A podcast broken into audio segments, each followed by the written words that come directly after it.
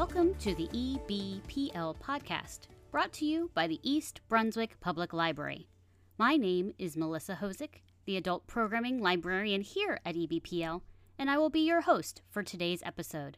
We are known as our community's living room, and today we are helping spotlight one of our East Brunswick organizations. Today I am joined by Liti Haramaty, the Vice Chair of the East Brunswick Environmental Commission and the Secretary of the Friends of the East Brunswick Environmental Commission.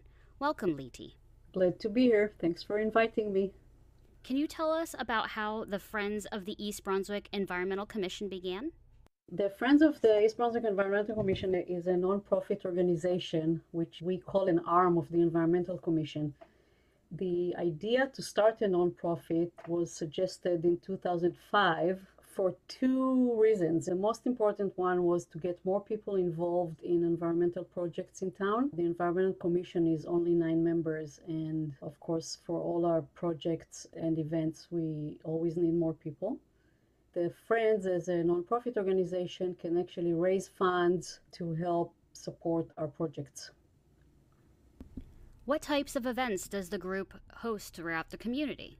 One thing we do is we started and we manage the East Brunswick Community Garden. The garden first opened in 2009 with 80 plots and doubled in size that same year. It allows residents to grow their own food and whatever they want. And really, it's a garden, but it's also a community, and there's a lot of old and new friendships that formed in the garden Uh, won several awards over the years and was part of a Rutgers study on community gardens. We have a sister garden in Brunswick East in Melbourne, Australia, that we're very happy to have friends on the other side of the globe. Another project that's ongoing is, is our free cycling event. Free cycling is an environmentally responsible treasure hunt. We have free cycling events twice a year, one in the fall and one in the spring, where anyone can bring items that they don't need anymore and pick up anything they want. Free cycling takes place uh, usually at the parking lot of the East Brunswick Community Arts Center. The last two we weren't able to do in person, so they were townwide curbside events. Everybody set up in their own driveway or yard more like a garage sale. Uh, we hope this fall, the next one is planned for September 25th. We hope to be able to do it in person. We rely on help of volunteers. We always have East Brunswick High School and Rutgers students helping and also members of the community.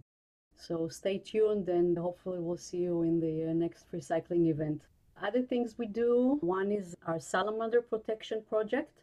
We have one remaining population of spotted salamanders in East Brunswick, and they live most of the year right behind the baseball fields. But in the spring, they migrate to the vernal pools, which is where they breed.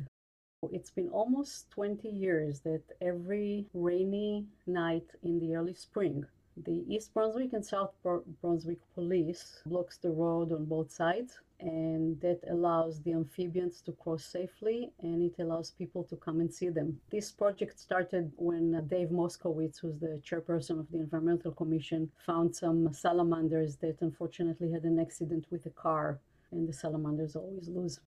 We know that closing the road really helps because we're seeing more and more young salamanders and we see some frog species that haven't been seen in the area for many years. I call it the biggest party in town. You go out there, it's rainy, it's cold, and it's wonderful. Another thing we do, also looking at wildlife, moth nights take place in different town parks at night. We invite people to come out at night and, and discover nighttime nature.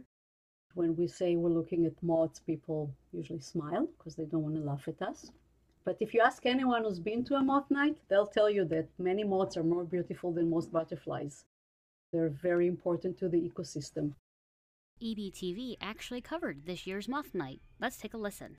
About 12 or 13 years ago, Dr. Dave Moskowitz, who's the uh, chairperson of the Environmental Commission, thought that it would be really fun for uh, township residents to come and see things that we don't usually see because they fly out at night.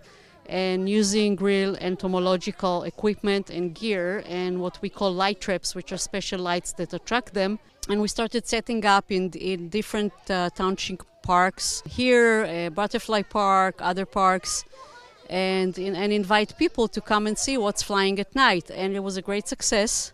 and a lot of people came and came back and came again and had a lot of fun. And uh, Dave and I just talked and we said, This is so much fun for everybody. We want to bring it out to even more people. Let's do something in all of New Jersey, one moth night in all of New Jersey. And then we said, Why, why keep it just in New Jersey? Let's do something all over the country. And from that idea, we now have a whole week, which is uh, always the last full week of July. There are over 2,000 events that are registered in 70 countries. So we're really all over the world. I've been doing moth nights since I was around eight years old, so it's a very time honored tradition for me. And what we do here is we put up some white sheets along with some UV lights. It attracts moths and other bugs, and we get to have the chance to look at them all and study them. It's actually been quite a while since I've been here. Uh, the past couple of times in EB, we've been rained out. Um, last year, obviously, there was COVID. And really, it's, but just in general, I'd say just the sheer amount of bugs here. I've always loved bugs since I was a little kid. And there's just so many, it's impossible to resist. I could even say I'm like a moth drawn to the light. If you haven't been, I cannot recommend it enough. It is a wonderful experience that you should at least try once, and then I'm sure you'll get hooked. Together with the East Brunswick Public Library, we have a series of lectures that we call Option Green, and they're always very interesting. They are all environmental topics. They range from very local, like the salamanders, to global issues like climate change. Option Green, the series won Environmental Achievement Award from the Association of New Jersey Environmental Commission, which we're very proud.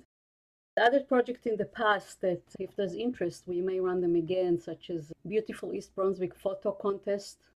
We had worm composting workshops, and we actually donated some composters to town schools. We ran birding days twice a year, going out to different sites in town and, and counting bird species, and a few other things. Are there any national initiatives about sustainability and the environment that the Friends is a part of? We have a global project. Our local moth nights in East Brunswick grew to be a global citizen science project. We just celebrated the 10th year. We have participants from over 90 countries. Thousands of people participated this year. We're asking people to either just find an outdoor light where they can observe and take pictures or join a public event organized usually by uh, museums or parks and document what's flying this really adds to our knowledge of the natural world. As I always say, we're in a race right now to document what's there because it's already changing. So that's one project that started right here in East Brunswick and it's all over the world now. If someone is inspired and cares about the environment and sustainability, how do they become a member? Just go to our website, friendsebc.com, and, and sign up. And membership is always free. You're more than welcome to join our Facebook group. It's called the Group for the Friends of the East Brunswick Environmental Commission. We're also on Twitter, and you can find us Friends EBC, and you can always email us through the website. Liti, thank you so much for helping us spotlight the Friends of the East Brunswick Environmental Commission. Thank you, Melissa, for having me, and I hope to see many more people taking part of our projects and events. Thank you for joining us for today's episode. You can enjoy our previous episodes by subscribing now using your favorite podcasting app. To learn more about the East Brunswick Public Library, visit our website at www.ebpl.org.